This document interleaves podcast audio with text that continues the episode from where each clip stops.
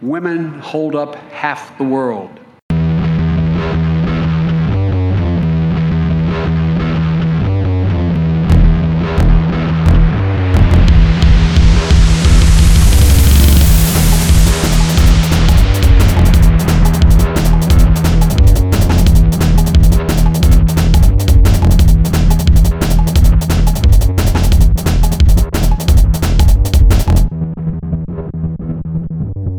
I'm Justin. I'm a Scholar Communications librarian. My pronouns are he and him. I'm Sadie. I work IT at a public library. My pronouns are they, them. I'm Jay. I am a music library director, and my pronouns are he, him. I'm We have a guest. Oh, sorry.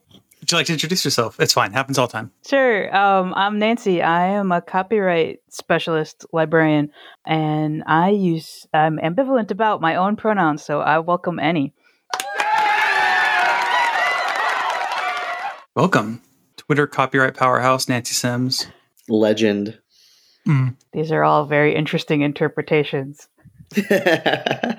Yeah, we, uh, we don't recognize traditional academic clout, only like how popular we are on Twitter. so it's like we've had AJ on, and that's like having a king on. So. Yep. Yep. Totally get that. I've got some Reddit, ask Reddit, ask, ask Reddit, ask, uh, ask. Those people are dum dums. Okay. All right. Public library seeking ideas for mystery bag loot crates. Our public library has been doing mystery bags on and off this past year, and we've built up a bit of a following just when we are running out of ideas of topics, items to include. In the past, we've done things like self care with bath bombs, recipes, a bookmark tea, a small chocolate bar, and a book from the library to return, and a friend's book to keep. Another one was centered around tea with an antique free from the local church thrift store cup, a few tea bags, books, again, one from the library, one from friends, centered around tea. We've done foreign countries, travel, a Halloween bag, etc. We put these things in a large paper grocery bag with a barcode of anything that has to be returned on the outside and staple them shut.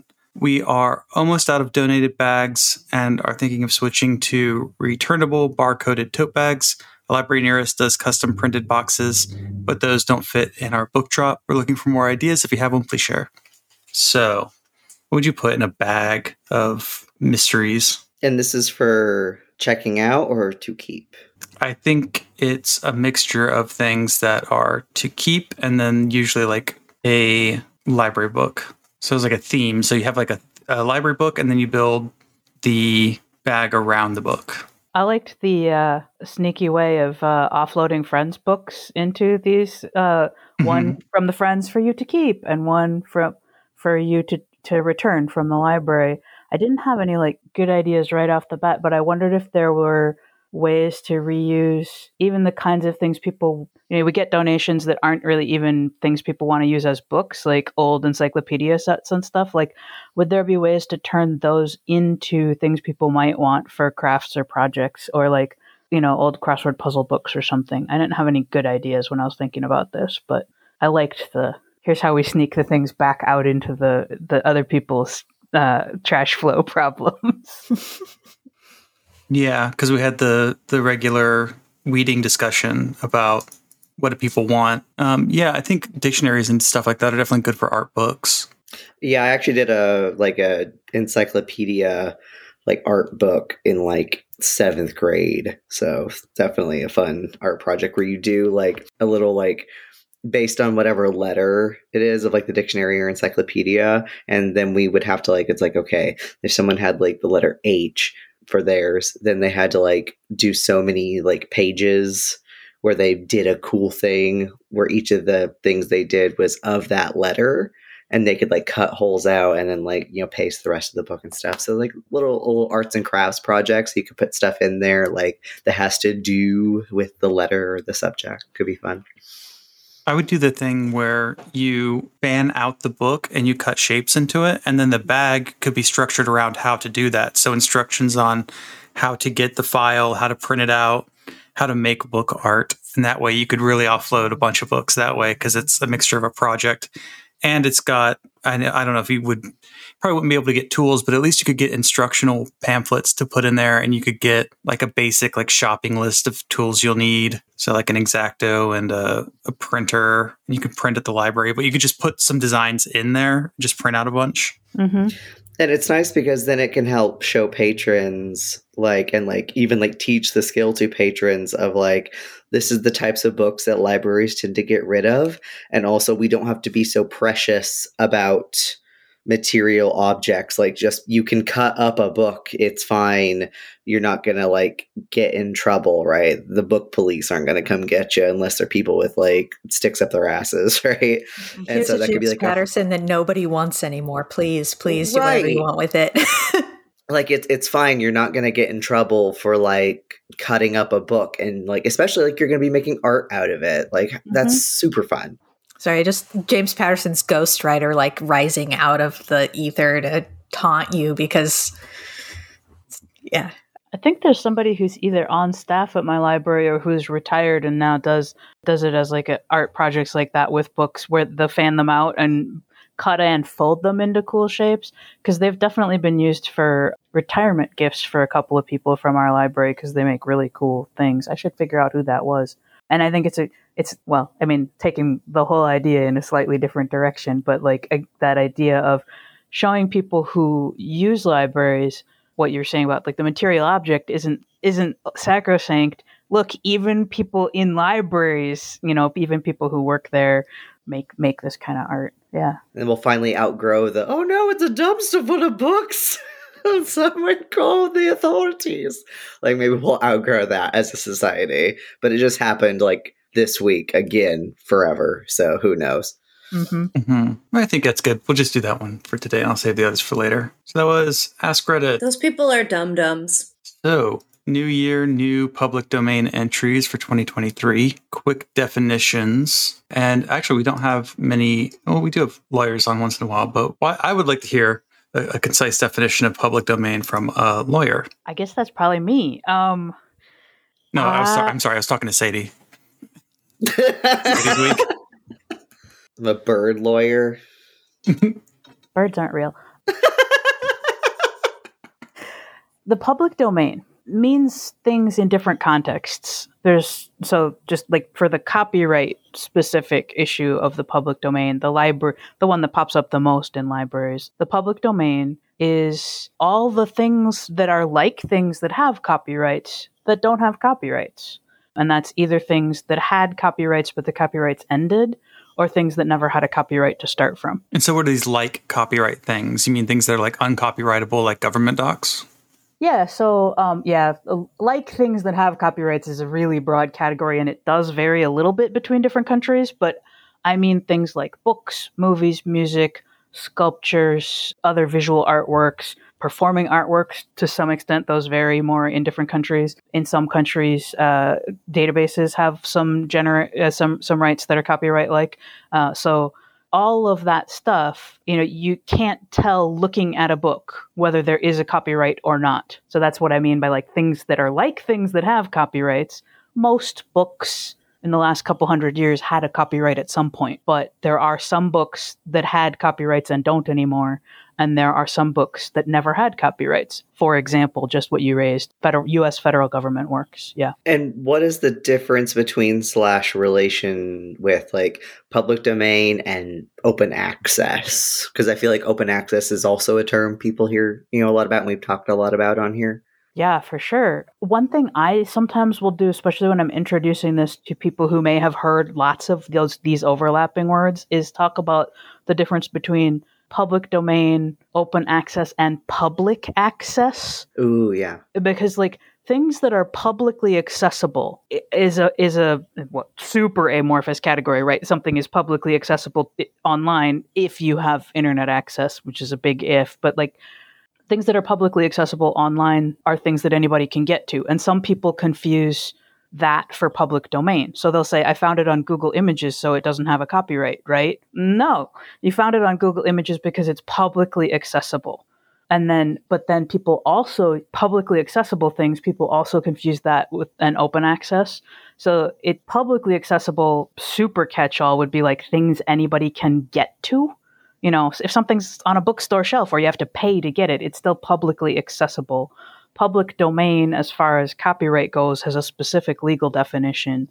Open access has a couple of different semi-official definitions and and people use them interchangeably but like the super purist ist definition is uh, like the budapest open document from a, a while back now um, i think the super purist definition of open access is things that are available for anybody with an internet connection to read and that also are free from copyright restrictions or are available to share. In at least US academia, and I think most Northern Hemisphere, well, not even like the, the, the people who throw more money at research publishing, the countries like that, uh, open access is often only that research publications that are available to anybody with an internet connection, they leave off the and they have sharing rights part of the definition. Gotcha. Which is a as you say, these are all things that are really easy to confuse with each other. That's part of why is because they're all used a little bit slippery, slippery ways. Yeah, it's allowed a lot of problems with the way that the publishers are trying to retain clicks on their websites by allowing you to have an online only version that you can share and put in your repository rather than giving you something with an open, letting your version of record, not even the version of record, the accepted manuscript be under an open license so that you can just put it in your repository. And then they embargo the the actual putting in your repository for a long time. Like access versus what can you do with it? Yep. Yeah, basically. Yep. It's just a link that you're not allowed to download from. So it's sort of like a, it's almost like controlled digital lending in a way. Yeah, putting the, you know, a lot of it's not just publishers like we see it with um, commercial streaming content like you you can still download most new music in various ways but few people do. Um, like lots of new tv and movies you you can't get in a digital file that you can have. And that's it's the same kinds of things are done with academic publications in the in the open access world where they want to make it available for people to get to but not necessarily available for people to have their own copies that they can manipulate or reshare or share. Let's say the publisher goes down. Okay, who gets to share it after that? Those kinds of things. Yeah, like with like public domain stuff, and sorry if I'm derailing. I feel like often it's like movies, books, and music that tend to be like the big ones that people tend to like think about. And that's been a huge discussion lately with like, you know, things that have never had a physical release. So, like one of my favorite horror movies, The Empty Man, which only came out a couple years ago, but it has never had a physical release ever. It's like just streaming. And so, if I wanted to like quote own a copy, I would have to get a pirated copy and like burn it on a disc or or or something. And so I wonder how that's going to affect public domain in however many decades sure. or years and, and even public access. Yeah. Because for example, a lot of like this is totally a little bit off topic, but it's something I think about a lot with with respect to the public domain and also with respect to libraries in general. Like, if they won't let libraries even buy copies that we get to keep of movies, of music, of TV shows, of books, if we can't buy copies that we get to keep, we all know if if you work in libraries for a, a while, you'll you'll find sometime when somebody who some company that published something 30 years ago comes back and asks your library for your copy because they don't have it anymore. And that's happening on a hugely sped up cycle now where there's a bunch of shows that um, HBO Max, for example, was doing wild and creative animation stuff. And when they decided to shift their sort of focus under new uh, uh, corporate leadership, they didn't just stop making new versions of these shows that very popular shows they took them off the streaming services. They're not there anymore. You can't legally watch them anymore and libraries were never able to buy copies. And so a there's the public access problem and then b there's the public domain problem of like these companies aren't going to have copies in 10 years much less um, whatever 95 or something. Yeah i imagine this is a problem that because it will affect those companies because they might want them back in the future that this this not selling DVDs and, and physical copies hopefully will self correct pretty soon. But moving on to, uh, I also want to, well, I don't think we have to cover the Berne Convention right now, uh, but that's an international copyright thing. Uh, it's an inter- international copyright com- treaty that has caused our public domain to shrink and slow down and freeze for a long time. But what's new in public domain 2023? Duke University put out a nice little roundup of some stuff that is uh, everything from 1927 that just entered the public domain this year. So I think a big one is the film Metropolis. Bam, bam, bam, bam. so excited. And the final Sherlock Holmes stories, which will come up again. So I believe that's all of Sherlock Holmes is now in the public domain. So it, I think that's going to give the the estate of Doyle. They won't have as much to do. I feel um, they're going to get very bored because they can't sue people, um, which seems to be mostly what they were interested in doing. I think it's really interesting that the ice cream for ice cream song is now finally apparently in the public domain when I don't think anybody even realized that was not like the happy birthday song where like people just use it all the time anyways for whatever. So that was the one that surprised me on the list. I, I think, I mean, I'm obviously like hype about Metropolis, especially because like the film history of Metropolis and how many quote versions of Metropolis that there are. Like even though it's like okay, like yeah, there's if there's like restorations or additions, those are still in copyright. But with Metropolis, what even is the original print? Because like lost footage of it was found in like I don't know, like Argentina or something like 10 years ago. And there's so many different cuts of it that like I don't know if we know what the original cut of Metropolis even is. And so I find that one really fun. And then the jazz singer I also find it really fun since that's like the quote, quote like first talkie. And um you know singing in the rain is like about that transition into hollywood and babylon which i did not like but just came out is about that as well. And so i wonder what that being in the public domain will do about like films commenting on that era in hollywood for example. And that's what i have to say. It'll definitely make film courses easier in the next 10 years or so because it'll actually be films people want to study. Most of the stuff now is not something you would use in a film class, but as we get into like the 30s and 40s, it'll actually be films people want to study because right now it's kind of like silent era stuff only. No, it's not. you study all sorts of shit in film classes in college. I, I was going to throw in there that actually, at least in the US, most viewing of film in classes and or for educational use doesn't have to wait until it's in the public domain but yeah. it is true that for things like public showings or like Yeah. more expanded access to the historical films like the, one of the reasons there aren't uh, extant copies of Metropolis that are we're sure the original is part. Well, I don't know for sure that this is true of Metropolis. This is actually true for lots of other film. Is like nobody legally could make copies of it, and the people who had copies of it didn't keep their copies in good shape. So there aren't like it's it's to a certain extent copyright protection is is really good for creators and then at a certain point copyright protection actually makes it more difficult for works to survive sometimes. And i think that that's really true for some of the early film history. So i'm a big fan of more copies keeping things safer and with things coming out of the public domain uh, coming into the public domain out of out of term protection some of those early film history things more people will have access to and then more people will be able to make and and hopefully preserve copies in the long run Yeah, there are just Yeah. so many examples of like I think it's like is it Passion of Joan of Arc where it's like the version we have is not actually like the original intended version because it was like destroyed on purpose or something and we have like some sort of like extra extra cut copy or something that wasn't intended to actually be the thing because the original cut of it was destroyed or something. And it's still like one of the most perfect beautiful films ever fucking made. But yeah instances of of that where it's like if someone didn't have like a reel of this in their closet or something then we might not ever we we would, would have lost this film sorry i really like film history Yeah, well, it also makes things easier for distance learning too if it's just in the public Yeah. domain because a lot of things with film classes is can you get it streaming? Can you get the DVD? If you have the DVD, if it's an online class, then how do you copy the DVD? How do you stream it?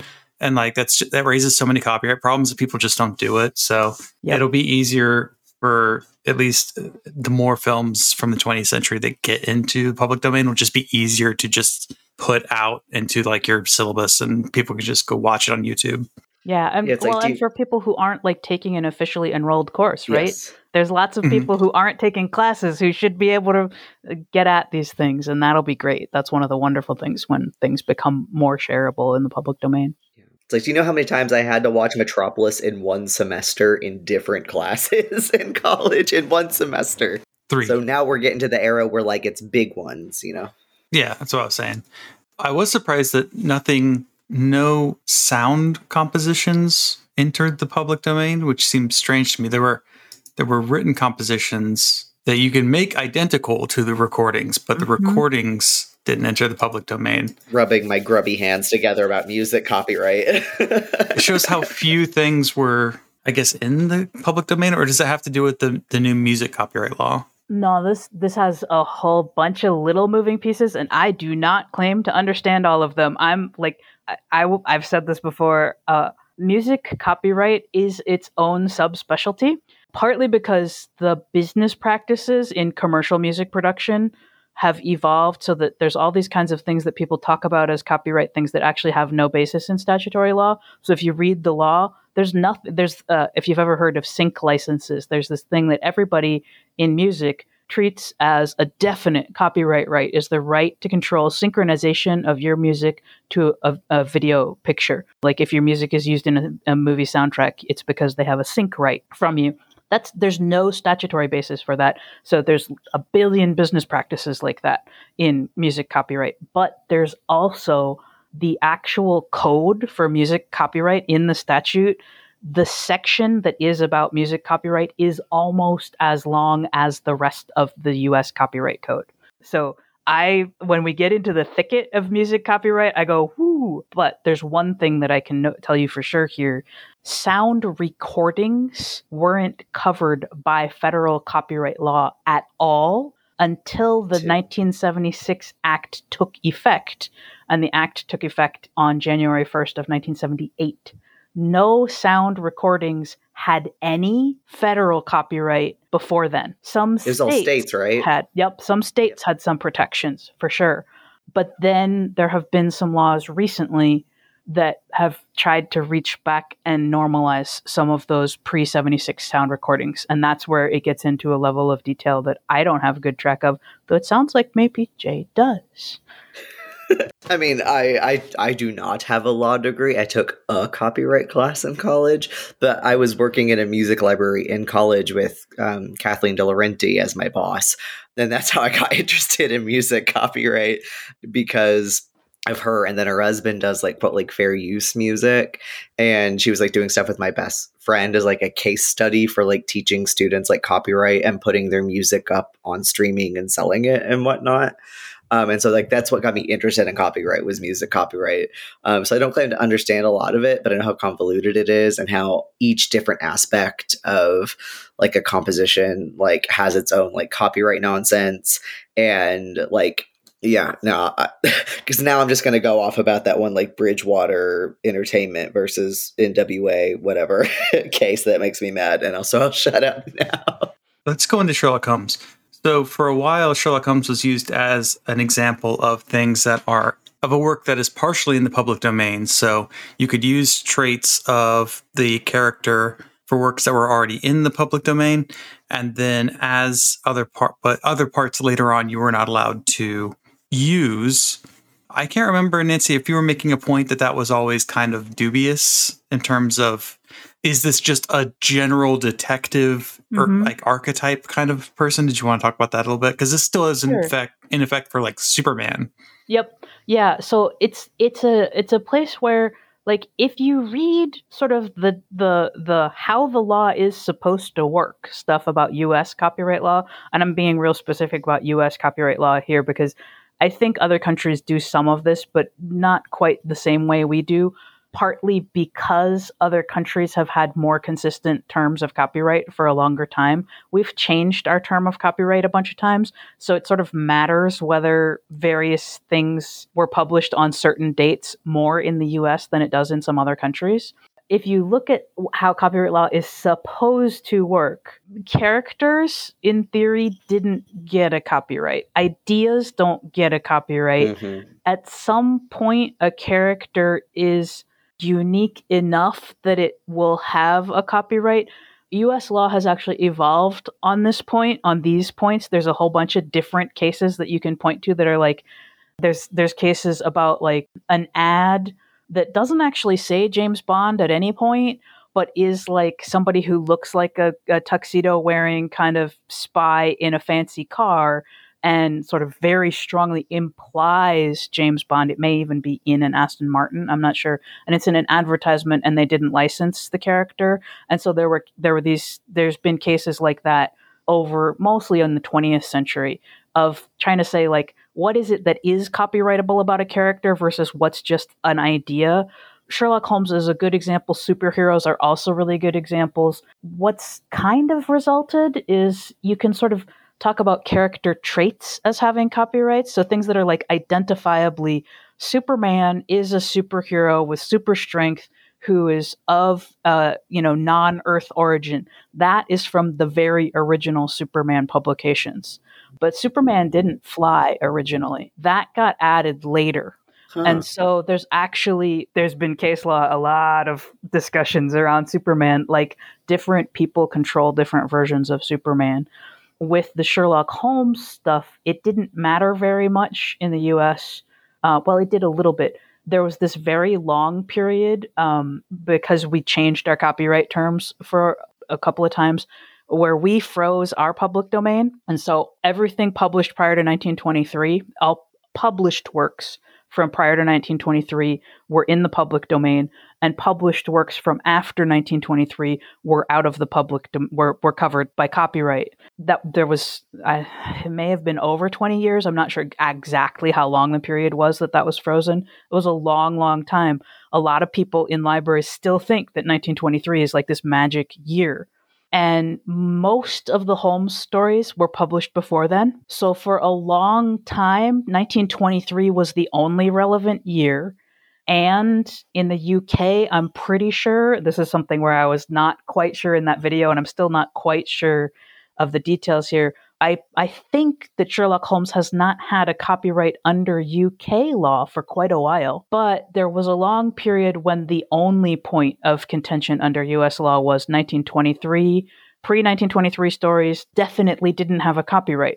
So you definitely could use those for a movie or for a book that's a takeoff on Sherlock Holmes. They didn't have a copyright. But there were also these books from after 1923, and the Conan Doyle estate would go after people and say, You owe us licensing fees. And people would be like, But I'm not talking about the post 1923 character traits. And sometimes that would get you out from under it, and sometimes it wouldn't. There's, again, cut me off if I get too rambly here, but there was a declaratory judgment case where somebody who really wanted to have this like clear once and for all went to court and said, I want to do stuff with pre 23 Holmes Am I allowed to do that? And a court said, Yes, you are allowed to do that. That was fairly late in the time period of the Conan Doyle estate kind of messing around with this pre 23, post 23 distinction. But that was, was like really, 2013. Yeah, that was a pretty, yeah, 2013 sounds right. Pretty recent case. And the reason I say it's fairly late in that is that the 1923 year unlocked, unfroze in 2019. So it's mm-hmm. been moving forward since then. And as we're talking about today, the very last Holmes story. So there were, I think, maybe four post 23 stories. One unlocked almost immediately, two were later and unlocked like last year. And then this last one unlocks this year. And so now there is absolutely no claim that any Holmes traits have any copyrights under US law. Bring back Sherlock Holmes in the 22nd century. You can do it now. You don't have to pay anyone. Well, arguably, some of the people who have made things based on Sherlock Holmes, like right, like the there's like a I don't know, there was a Michael Caine movie parody when I was a kid. Like there've been a whole bunch of Holmes parodies. Like at some point, Holmes is so pervasive. Like if you start making something that is based on Holmes but is a parody, are you at some point starting to draw from some of those later works that were parodies of the earlier Holmes works? And will they be able to come after you for, yeah, I don't know. Wasn't there like a whole deal with that like Enola Holmes show? They the Conan Doyle yeah. estate tried to do something with Enola Holmes. I don't remember exactly what they were attempting with that one because I'm pretty sure So was the, that he was like nice or something. like Yeah. that was the trait. He was nice when he hadn't been or yeah, something. they were aiming for something from a post 23 story and it was a like they they had to have known it was only a couple of years until they're until all the stories were out anyway. So it was it was a little bit of a last gasp on their part, I think. I'd be interested to see if they end up trying for trademark control of anything related to Holmes because they certainly could have some some elements of like we're the only off you know we're the only authentic Holmes kind of sources. That's a that's something that's not as time bound. Yeah. Uh, you mentioned what's copyrightable and eligible subject matter. There is, since these AI tools have been coming out in the past couple of years that are very powerful and causing a lot of people to, I think, prematurely freak out about certain things. But, yeah, I mean, it's going to immediately impact things. Public domain and AI generated content, uh, you put a little note in here Yeah. and that also i mean that that includes things that are like what's in the public domain that gets created now? And is that including ai generated content? And then i put a note that the naruto monkey selfie case the only reason that was ever because everyone always talks about like oh it's a monkey he owns the copyright. But that was always going to be about ai that was always going to be can a non-human because law only impacts persons so if it doesn't impact a monkey, would it impact an artificial intelligence because they're not persons? And the law doesn't bind non-persons. You can't you can't put an elephant on trial even if you're Edison, right? yeah. And I'd be curious to see like how who the code writers are and how what role they play. But that's just me. Remind me what this Naruto monkey case is again, because I saw that note and was like, the monkey who took a selfie. Yeah, there was a case a few years ago where a uh, a picture started circulating online. It's just it's like it's a really eye catching picture, and it's not just eye catching; it's sort of mind grabbing. It's a monkey who took a picture of himself or herself. That became a point of contention later. Don't Um, misgender the monkey. Right, okay, became a okay. contention later as to whether the photographer's story was was whether he had changed his story or not. In any case, it, it's a high quality photo taken with a high quality camera. The original post said something like, "I left my camera out while I was doing something else, and I came back to find the monkey playing with it, and this photo resulted."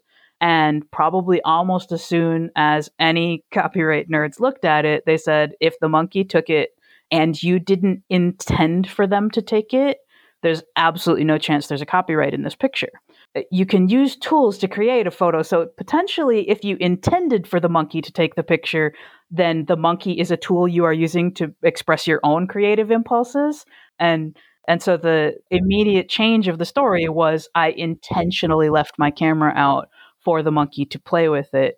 And I'm totally, I agree that this was absolutely always a little bit about AI, but also one of the main, one of the main uh, leg- litigation parties was the PETA, the people for the ethical treatment of animals. So there was a little bit of some other kinds of of sort of setting up legal arguments going on here. It wasn't just about copyright, but it was always and interestingly with potential for things like AI. And one of the reasons I talked about eligible subject matter in talking about Sherlock Holmes is because there are some things where even when there is a copyright, the people who own Sherlock Holmes don't get to own them. And that's like ideas are not copyrightable. They're never your the idea of a scientific detective was never owned. You could always, uh, you know, write a detective who used modern scientific methods to investigate things, and and indeed that has become a whole genre of detective literature. Uh, the idea of that kind of detective was never owned. There are other things that are never owned, and there's been a long-standing rule in U.S. law, at least, but probably other places, that the source of a copyright is creative expression and artistic choices and of course only a human can make those. And that's why there was longstanding rules that animal created works can't have a copyright. Potentially you could use an animal as a tool with intent. I mean actually like some um, sort of studio created artworks kind of are like that right? Human animals are used as tools. Uh, Chihuly, for example like is a the glass really popular glass artist. Chihuly hasn't made any of Chihuly's glass sculptures in many many years. There's a whole team of people who built them, um, but the artistic driving force is this artist supposedly. So sometimes humans are tools for other people's art, but that's the whole. That's one of the things that's a big bone of contention with AI generated visual art, uh, text. I haven't seen or heard really compelling music yet, but I bet it's coming. Um, and there's currently some discussion uh, at the Copyright Office. I think there's maybe even a preliminary opinion. Is AI generated art copyrightable? If a human didn't make the creative choices, there's a billion different arguments about places humans might have made creative choices in the process of generating AI content, but there's no determinative one right now.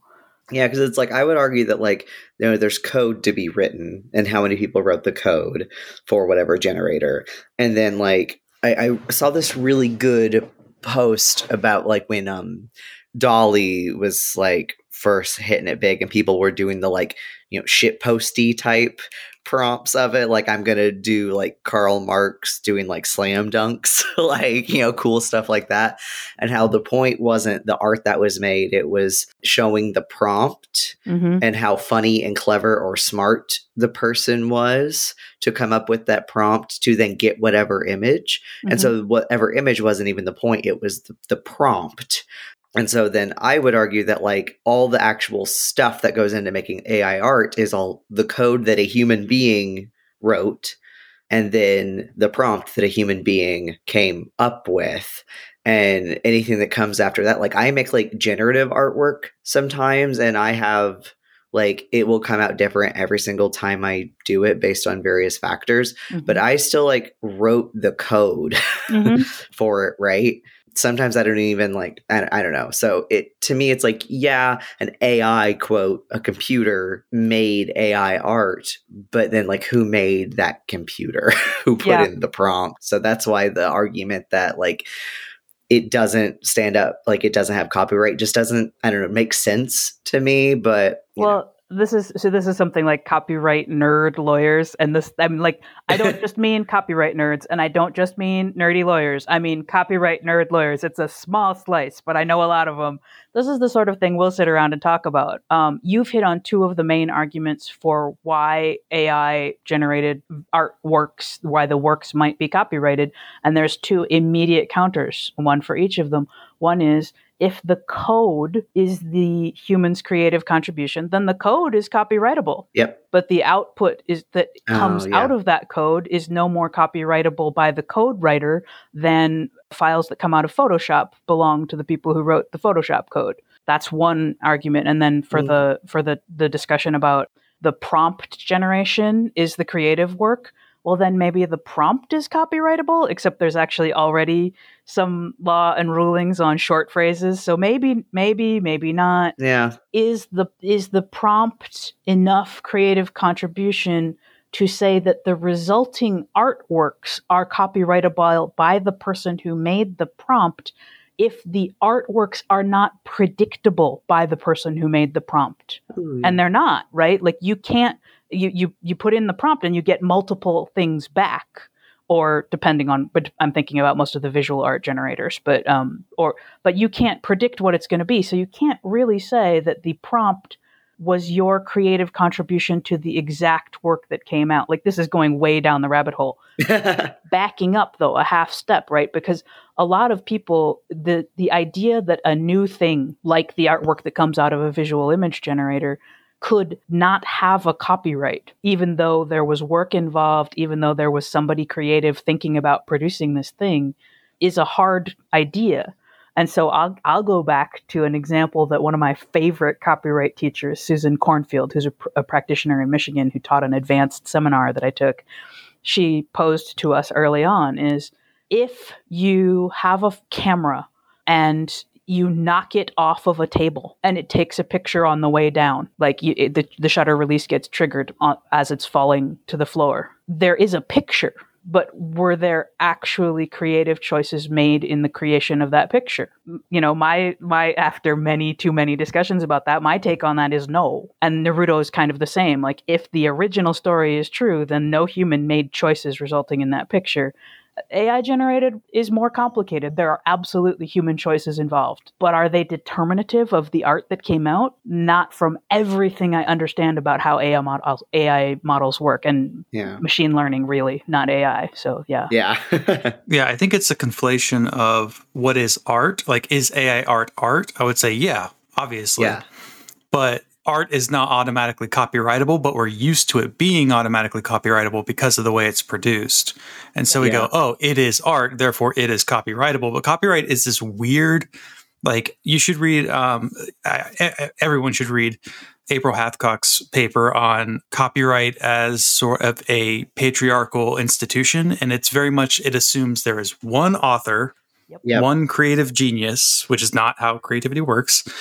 And it assumes that's why all these weird things about like intention and difference, all that stuff matters. I remember getting into it one time. Someone needed to take photos of slides, but slides like um like dissection slides, and those do they have creativity in them because you have to create them in such a way that they are viewable in a microscope. Mhm. And so we had to get into like sculpture copyright. And it's like, well, if you took a picture of a sculpture, is do you control the copyright of the picture? So that and this is like an OER discussion. So like, could we put this on an OER basically? Is we wanted to take photos of these slides and we wanted to so if you took the photo, could you do it? Is there enough originality in the photo? Was like a mm-hmm. big thing that came up. And it I don't think we came to like a conclusion. Capitalism is the problem, as always, with all of hmm. this. in in many ways, right? One of the things that I this is same kind of like I, ideas about how things work crashing together because they're in conflict. One of the things I'll talk about is really similar to what you're talking about with like uh, microscope slides. Scientific figures. Most so f- ideas aren't copyrightable and facts aren't copyrightable, and there is in fact an element of this whole like what's not eligible for copyright called the this is not in any of our notes as we planned this episode i apologize but there's this idea called the idea expression dichotomy. And this is absolutely things that april hathcock was talking about. Like we have this idea that you can separate ideas from how people express them. There's all kinds of problematic constructs underlying this but there's also something called the merger doctrine in us law which is if there's only one way to an express an idea then you can't have the copyright around that either and that's where we get to things like equations are not supposed to have copyrights. Chemical molecules right? You can't have a copyright in what the actual composition of a chemical molecule is. You usually can't even get patents in something that basic. So i run into this issue with academics a lot where like I say things like this diagram in your paper is of about facts or this diagram in your paper is representing an idea. And because of that, there isn't a copyright. I'm usually bringing this up because somebody has transferred away the copyright in their work. They have given it away to a publisher and then they want to reuse their figure later. And they're being, they're like, can I, do I have to get permission? This and that. And I will bring up this idea that I don't think there is a copyright here. There's no, this is an, this is purely factual. This is, a, and it's a figure in a paper. So it has to have a copyright.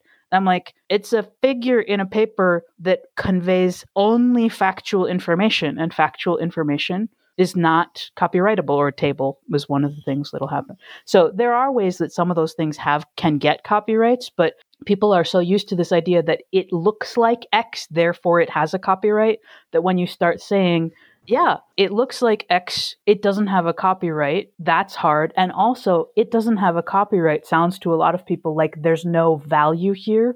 There's no mm, creative mm-hmm. value here. There's no discovery value here. And of course, that's not it at all, right?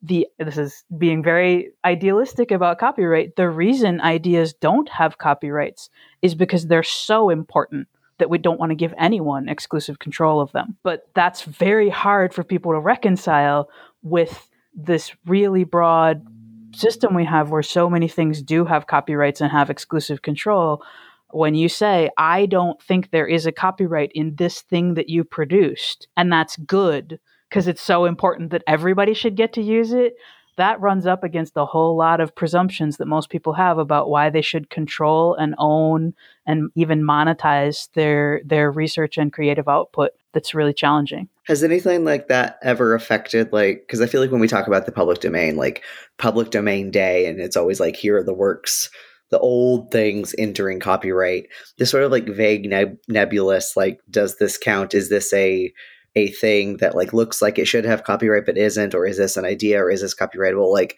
have there been instances of like when public domain day is coming around and we're not sure if something is about to enter the public domain or it has already or or anything There's a few things like that. Most of those kinds of like we're not sure if there is still a copyright.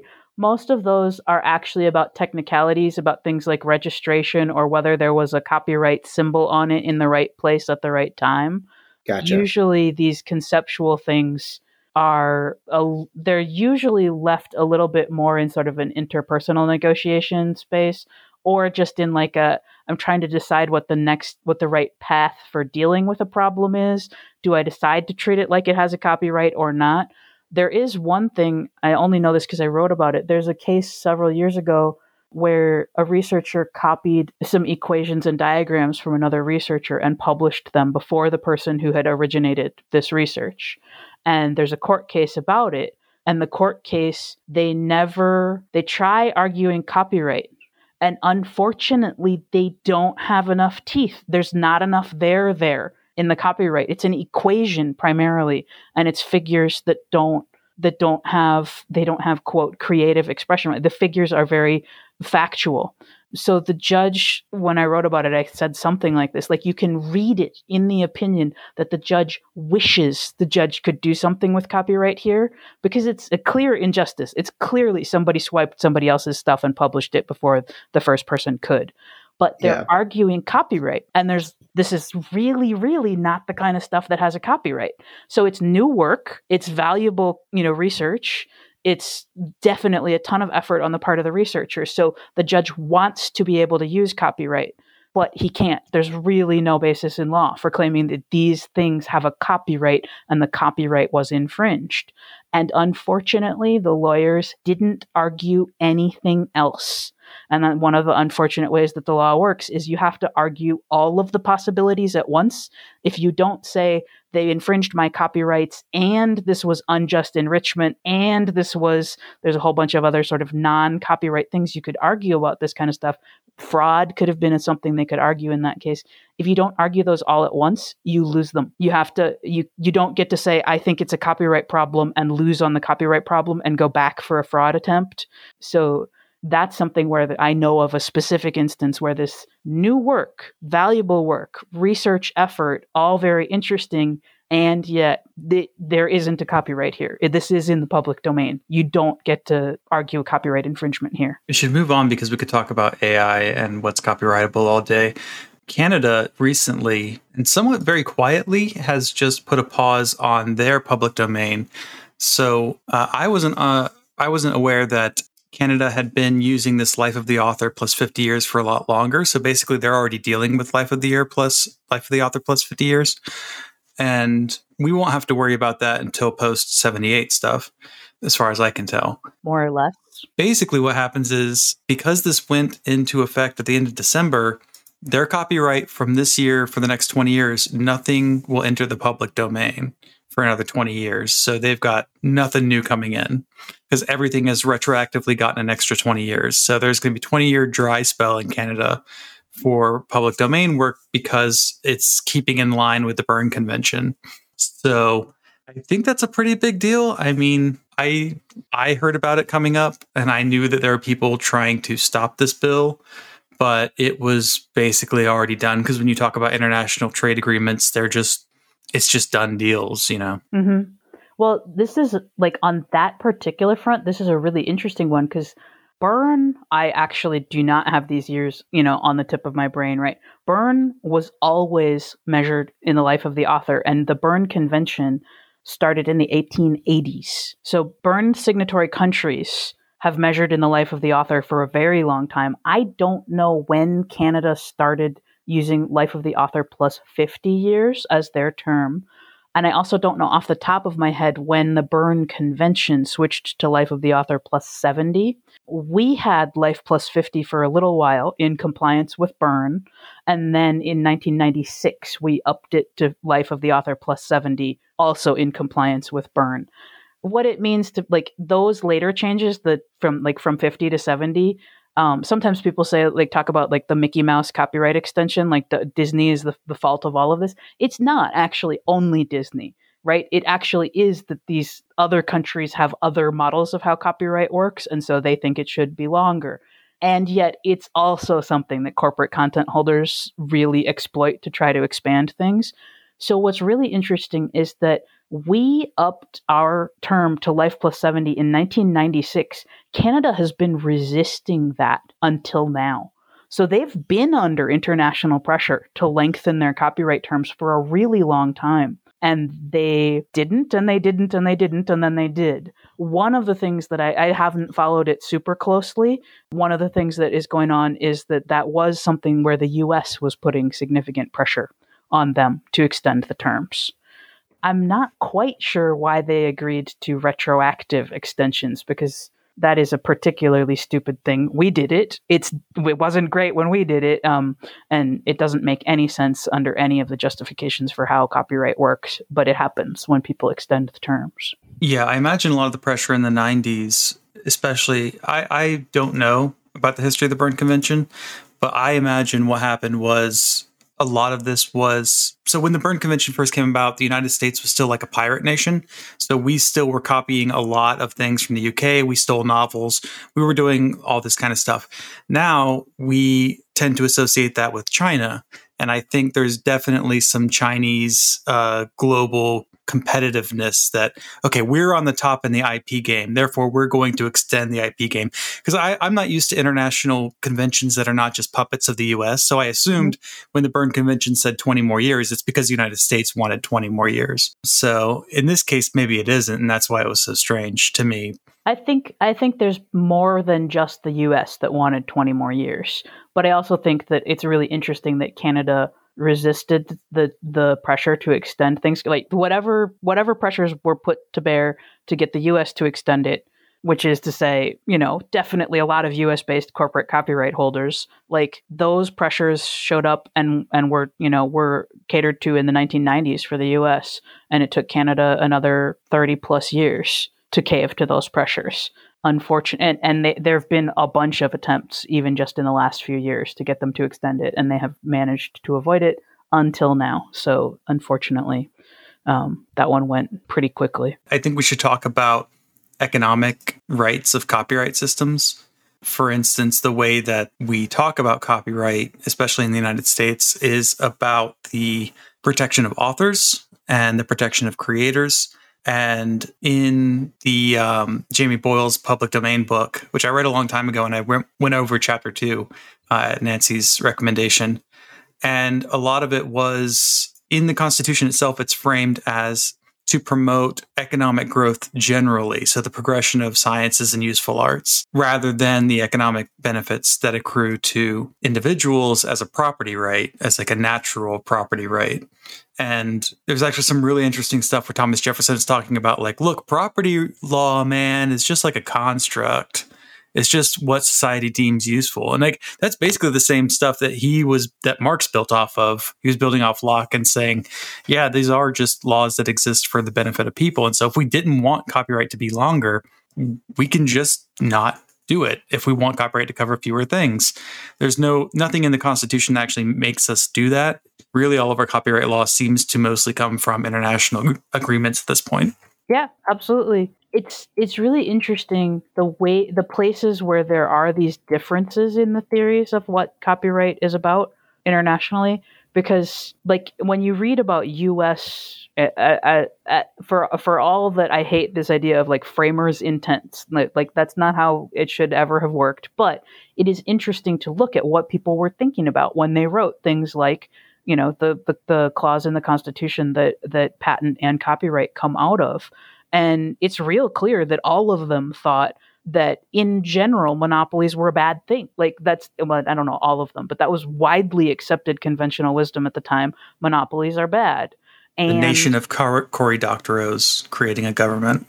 Exactly, right? Monopolies only, are right? bad. Well, I mean, monopolies are bad. They had far fewer like monopolies are bad, but definitely we have far fewer people competing with us because, you know, women can't own businesses and people who aren't white men can't do much and people who don't own property can't do much. Like so there's all those kinds of problems with it, but like when you look at it, they're all kind of going it we should do something to help protect works. That was already sort of established as a legal principle from the 1700s onward. Like a lot of European law had something about like there's rules about copying stuff. So there was like there's rules about copying stuff, but most of them give exclusive control to some kinds of people and usually exclusive control is bad. So what's our reasoning for why we should give anybody exclusive control? And in Europe, especially in France, there's a whole field of we give people control of their work through laws because of these natural rights, because they're the creators and there's a natural inherent connection between the creator and the work. And that's why it was always measured in lifetimes, for one thing.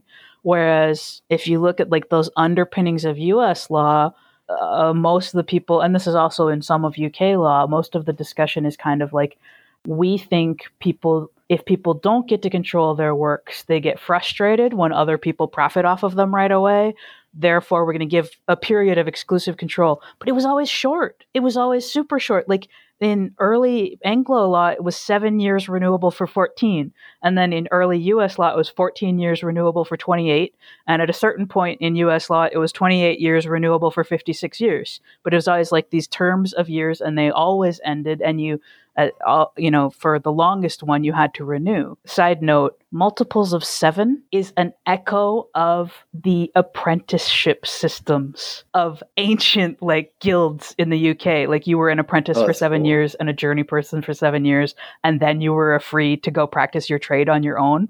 Like, our US law was in multiple of sevens up until 1976 because of old as super antique British apprenticeship rules. Like that one always blows my mind. Um, I was hoping it was some like like her- hermetic like Freemason shit. yeah, it's, it's wild how long things like that can persist in legal systems for absolutely no reason.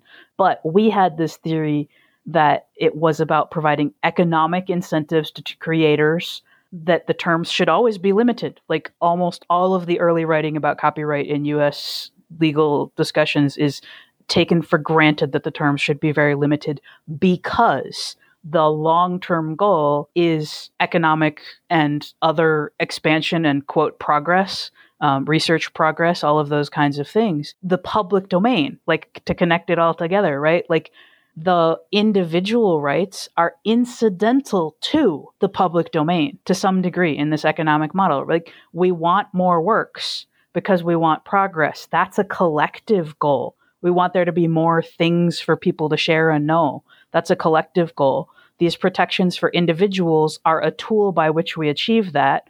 And in the US, for a real long time, they were limited term tools by which we achieve that. And they've expanded partly because of international influence, partly because of, you know, corporate influence and, and, and goals and guidance, uh, international corporations too. So it's not just the US. It's, but it's real interesting to see how those things have developed. It's also really interesting to see where like people do bring up the rhetoric of like this is about economic incentives and where they don't even pretend. They're just like it's because we want more money.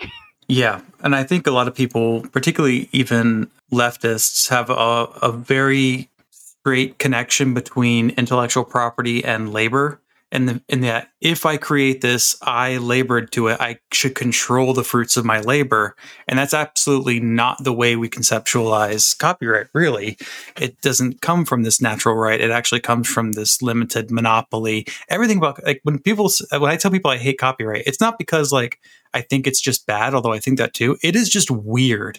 It is Yeah. like ghost, like telepathy levels of just like weird, strange rules of like this is some idea that means something for some reason.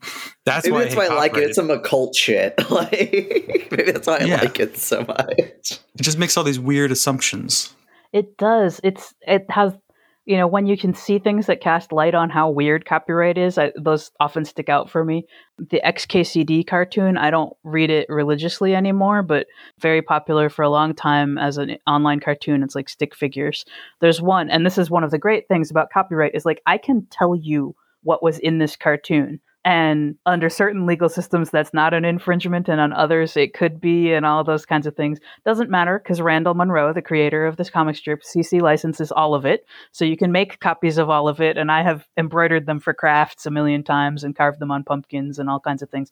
All that aside he did a comic that is for me one of the great like illuminators of how weird copyright is is a person in a bookstore it's like it's just a three panel strip, I think, reading a book and then going through one of those sensors at the doors like we have in libraries, and the sensor going beep beep beep beep beep, and the last panel is somebody else saying to him, "Hold on a minute, you have a book in your brain, don't you?" And it's like, yeah, it's like you can. They have chairs in Barnes and Noble. There's a cafe in there, like, like that's a thing that you can one to avoid getting into the ridiculously technical terms for all of this, like when you are a creator, right? Yes, you do have a natural connection to your artwork or whatever, but it's not quite like other physical property because somebody else can read your book and depending on how their brain works they could even remember it word for word in their own head and doing thought crimes and and that is definitely not something that somebody else should get to control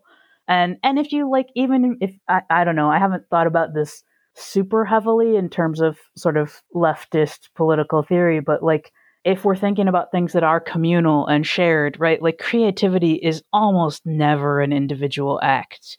There's always communal elements to it. And also the idea, yes, I made that and and it's mine to some degree, but also like so I had influences, but also like you know, um, what you the I you scream ice cream you scream for ice cream like there's a bunch of songs like that. I think songs are probably one of the easiest examples where like give it 50 years, almost nobody knows where it came from anymore. If it's that easy and compelling for other people to keep in their heads, they're going to have it there. They're going to base other things on it. It's absolutely unconscious. It's a natural process. And the idea that we have all these laws that are like, no, you can't do that because that that is copying. Well, uh, those they all get very weird very quickly. I just that's copying, and it's like we're pattern matching. You know, we're absolutely bug fuck pattern matching creatures. So it's like, at what point is that copying? Yeah. And it's That's like a, if you create something, like if you paint a painting, it's like someone had to make the paintbrush someone had to make the canvas unless you did it yourself. But then like all of the materials that have existed since the dawn of time and matter that came together to like create everything that led up to that paintbrush being created like it's Vantablack all over again. Yeah. Oh Vantablack I have a beloved artist friend who has a solid or had a solid black cat. It, this is an artist friend who works for the Electronic Frontier Foundation. He's one of my favorite people to talk to about copyright because he has many of the I should control it impulses of artists who make a living off of their art. But he also works with people who are advocating for general, not less protection, but different approaches to copyright. Um, sorry, he had a beloved all black cat named Vantablack named Incredible. that in offense at the idea of Vantablack and all of those kinds of things. I get pissed off any go time I go to like a botanical garden and like plants are copyrighted because I know it's about like the genes and like someone had developed the whatever, but I'm like there should be a fucking copyright symbol next to a plant. There's probably patents, maybe trademarks. Plants I've seen are, multiples. There's all sorts of shit on them. They shouldn't be copyrightable. I did. Uh, this is a. You guys mentioned me being Twitter known. Uh, uh, my my account's locked right now because classicists quote um, the white supremacists who are interested in classical history for various reasons got interested in me earlier this week. So my account's locked right oh, now. But uh, if you go looking in my account for mentions of the word apples, you will find a touch point of mine, which is I'm extremely, extremely ticked off that the University of Minnesota, for whom I work, is on the forefront of intellectual property commercializing apple varietals and Ugh. plant patents and trademarked names and the sweet tango, the honey crisp. There's a whole bunch of apples you've heard of because they're branded uh, that are University of Minnesota apples. And it's great. There's this whole theory that that's the important way to get them out there to the public. This is how we get university research out to the public. And yet, there are also plant varietals that the University of Minnesota developed before they went down the restrictive commercialization path. Haralson apples are my favorite example of those. Also developed at the University of Minnesota, not under proprietary control. Anybody can grow Haralsons if they want to, and they're very tasty. Um, you should grow them. I don't know. uh, I, I, get really uh, frustrated at how accepted it is that commercialization is the best way for things like public research to be shared with the public. Yay, yay capitalism. there we go. I just so have good. to say, as somebody from Washington for whom apples are like our state symbol, I'm offended at Minnesota. Hey, but what we're doing, some of the research we do is cold hardy varieties. Um, ah. Yeah, but but but believe me, the University of Washington is far ahead of us on commercializing apple varietals I'm, too. I'm is that sure. where Cosmic Crisp comes from? Like half of our state is just apples. So um, Cosmic Crisp is derived from Honey Crisp, I think. I love Cosmic Crisp. I like the old ones. Universities should start making new strains of weed and trademarking and trademarking and, and patenting them. That that's coming, surely. That is a real interesting yeah. avenue for just like not yet, right? Not there yet, but yeah, right now obviously there's a whole bunch of minor actors moving in spaces like that, branding around things like weed, and and yeah. universities aren't in there yet because the laws aren't quite there yet. But mm, when when universities do get there, are they going to wipe out all the other competitors? I don't know. Yeah, like our weed strains in the public domain are like mushroom strains in the public domain. Like I'd bet that some independent entrepreneurs are fly- filing patents on some of that stuff now, although until it's federally delisted, uh, I don't think you can get plant patents around that kind of stuff. Um, I'm literally looking it up, and you can.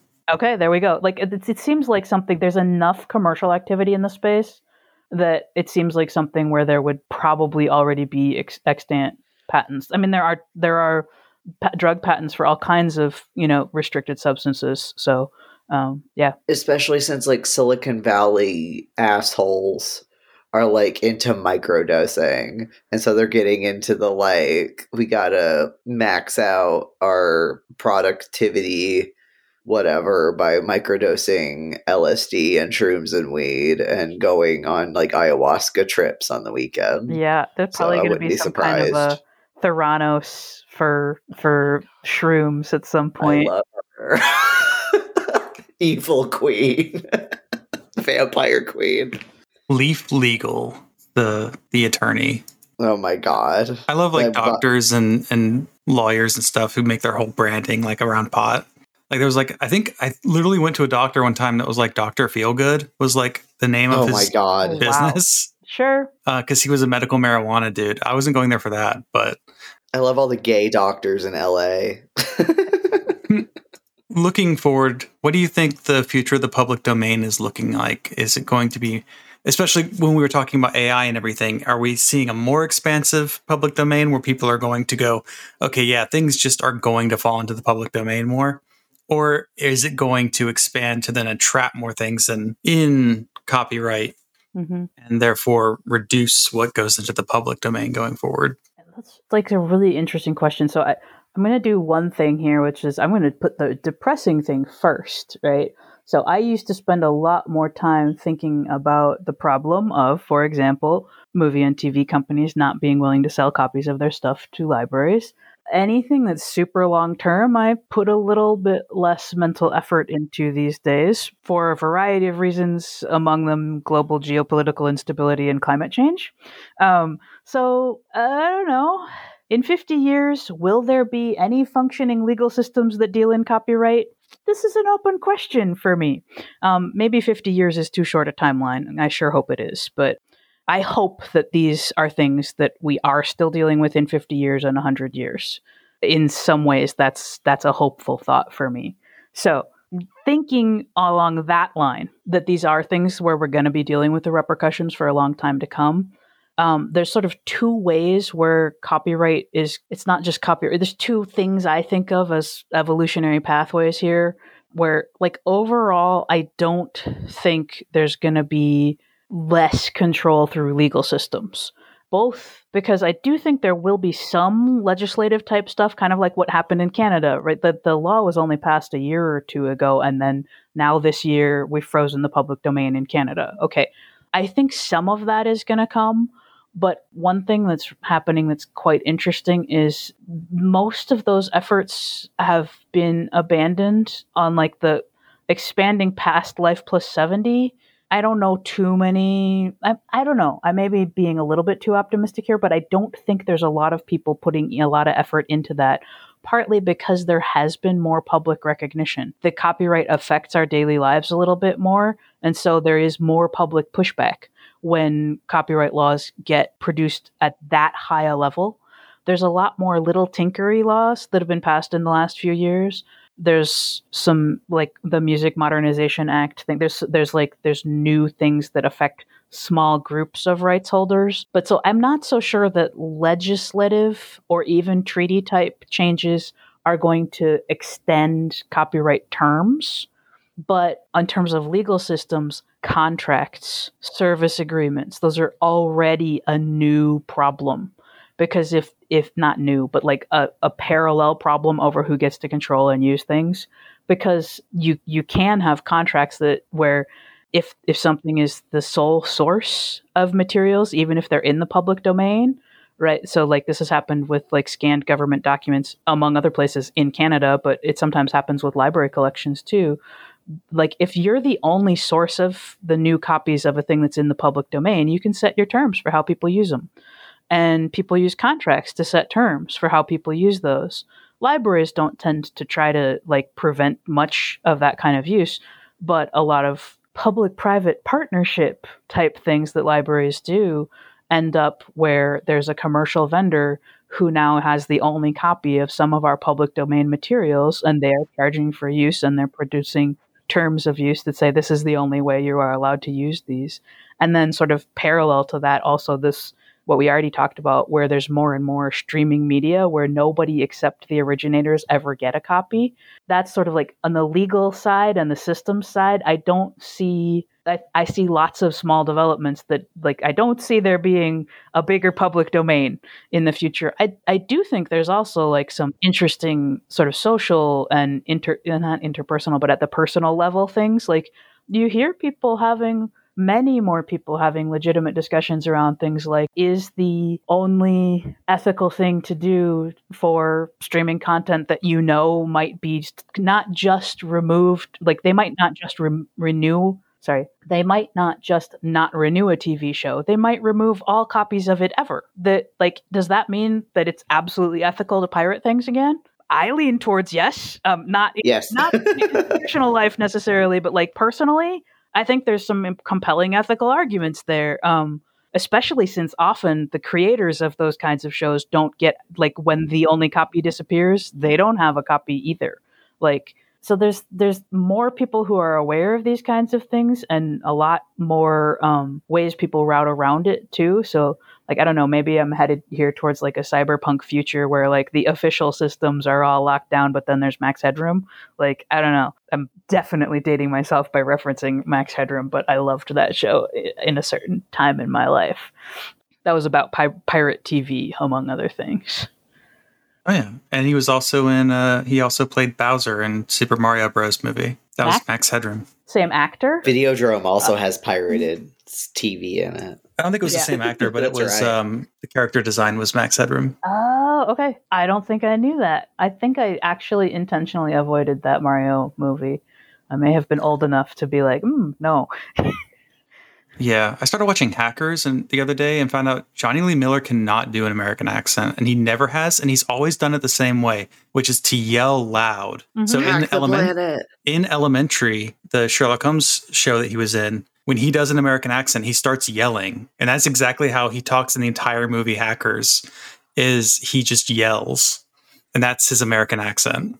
I haven't thought to compare those. I, I love Hackers. Again, that's like the slice of my life when it came out. Um, it's it's the first movie I owned on DVD, and I owned it on DVD before I owned a DVD player because I wanted a copy of my own and it was only available in DVD at the time, and I was like, I am buying that. Um, and uh, it's a terrible movie. It's a wonderful movie, and yes, Jonny Lee Miller has some limitations, uh, as do many of the people in that movie. It's it's it's a great. Um, Yeah, it's Yeah. a movie everyone talks about and tricks you into watching, but it's not good. So I watched like uh, uh, Johnny Mnemonic, and it's a bad movie. It's just a bad movie, but everyone's like, "Oh, it's so influential to cyberpunk," but it sucks. It's a Johnny Mnemonic's also a weird one because I I recognized that as a bad movie at the time. I only wanted to watch it because I liked looking at Keanu Reeves. Um, Mhm. And Valid. my father and I went to see it together, and my father doesn't like TV or movies or anything, but he was interested in the concept, and I think like he he like you know he liked some of the ideas in the movie. Like we all recognized it was a bad movie, but I like I think of hackers more as like camp enjoyable, and Johnny Mnemonic is not doesn't quite get there to me. But I can absolutely see hackers not being camp enjoyable to other people either. Is there anything with Keanu Reeves in the public domain? Uh, there, I don't think there's anything he, you know, I don't think there's any creative works in which he appears in which there's definitely no new copyrights in them, just given his age. However, the one of my favorite Shakespeare adaptations is one that he's in, uh, Much Ado About Nothing from uh, Emma Thompson. Oh yeah, that one's so good. He's so Kate- hot in it. Kate, what's her name? Actually, like Emma Thompson. yeah, Emma Thompson is kind of my favorite in that particular production. Um, so yeah, it's a it's a good example of of uh, how the public domain can create wonderful new artworks all the time. Everyone go watch Kenneth Branagh's Much Ado About Nothing with Emma Thompson and Keanu Reeves and um Kate Beckinsale. I was trying to come up with her last name. I like her in that one too. Denzel in- Washington. Denzel. Denzel. Denzel's in it. Denzel's performance is not like it's not my favorite performance of his ever. Um, Keanu's performance also not my favorite performance of his ever. But he's a villain and he's sweaty and shirtless. In By that room point, I was no dark. longer that kind of interested in looking at to me, that's the selling point. I love that movie. It's so good.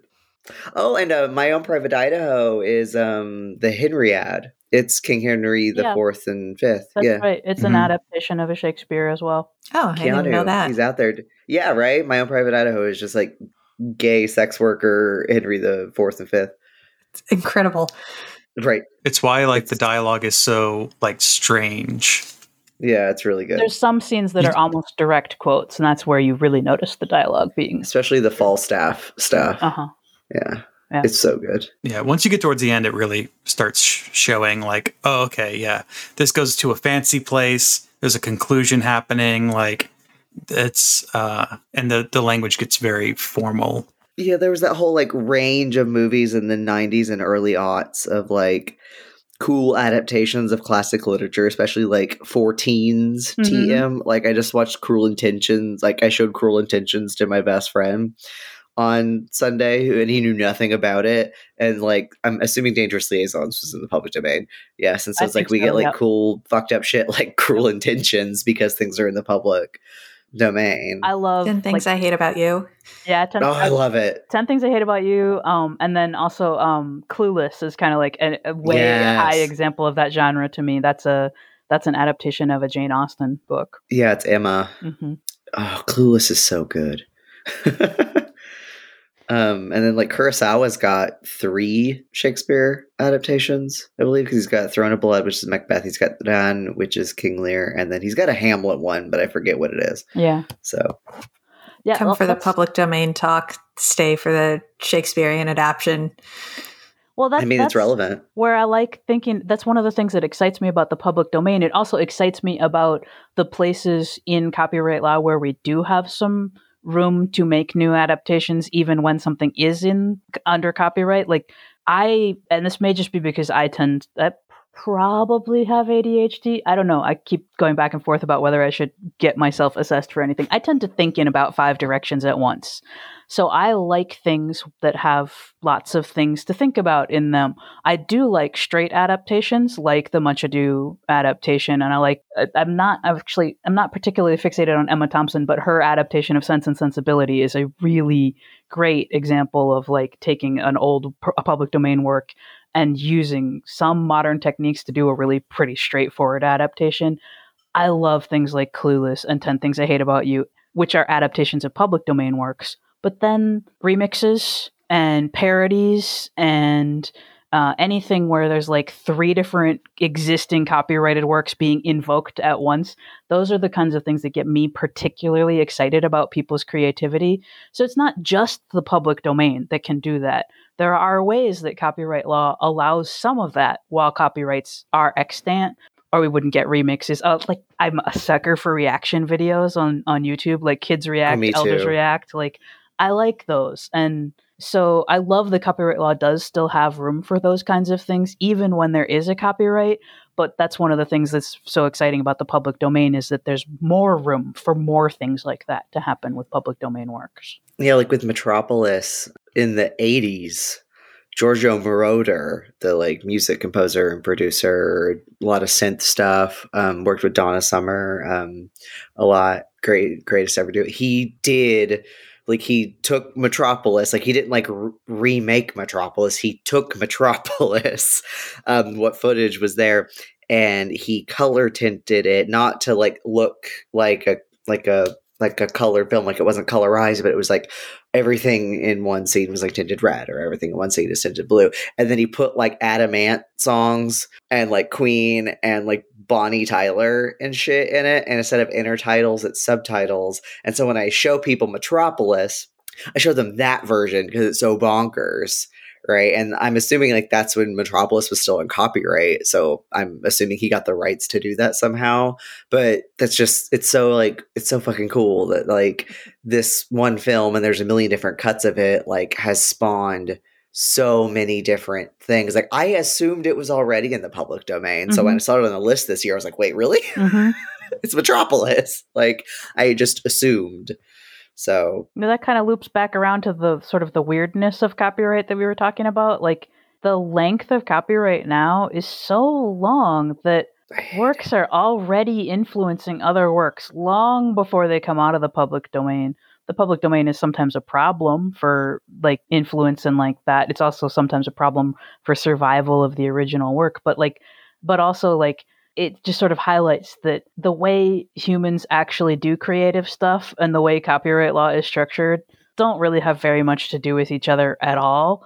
And so there's all these different places where the law is just like, what? What? Why did we ever do that to ourselves? Um, it's, it's always fascinating. All right, so we should wrap up. Is there anything you want people to check out? Um, any upcoming work or anything like that that I can put in the notes? I don't think I have anything good in, that I know of as like upcoming exciting things about the public domain. Yeah, sorry. That's, I could think about those and add them later. Um, Yeah, I can do that. You can just send it to me and I'll put it in the notes later. I'll see if there's anything I, I can think about on that front. what's your favorite what's your favorite thing that went into the public domain this year? This year, Yeah. uh, I mean, I don't know the full list. That's that's It- it- that's one of those things. So, like, just looking at things like the list that that the, the Duke Center put out. Yeah, like the big ones. Yeah. Yeah. I like the the Murnau Sunrise film. Yeah. I don't know if that's like my favorite on that list, but that's one that I know has been used and quoted since.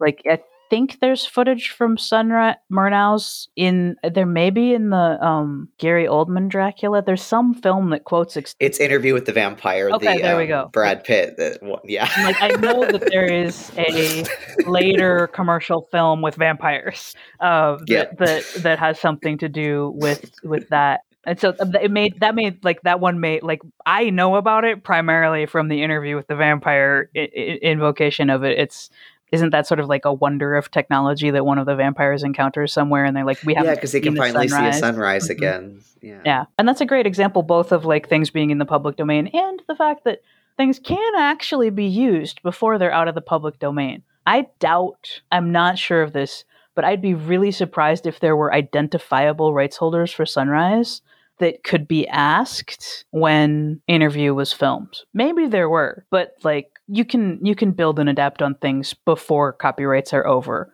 You should be able to do more than you can.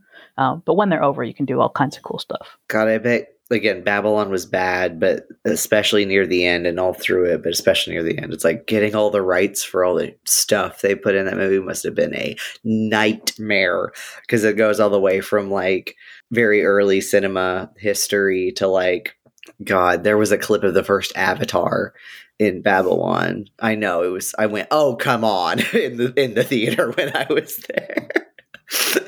um, so I bet it was a nightmare. Thanks, Nancy, for coming on. Thank you for having me. I can talk about copyright forever, and it's always nice to talk with in a context where it's not presumed that copyright should be bigger or longer or more people should have more control. So I appreciated Yeah. knowing that coming in.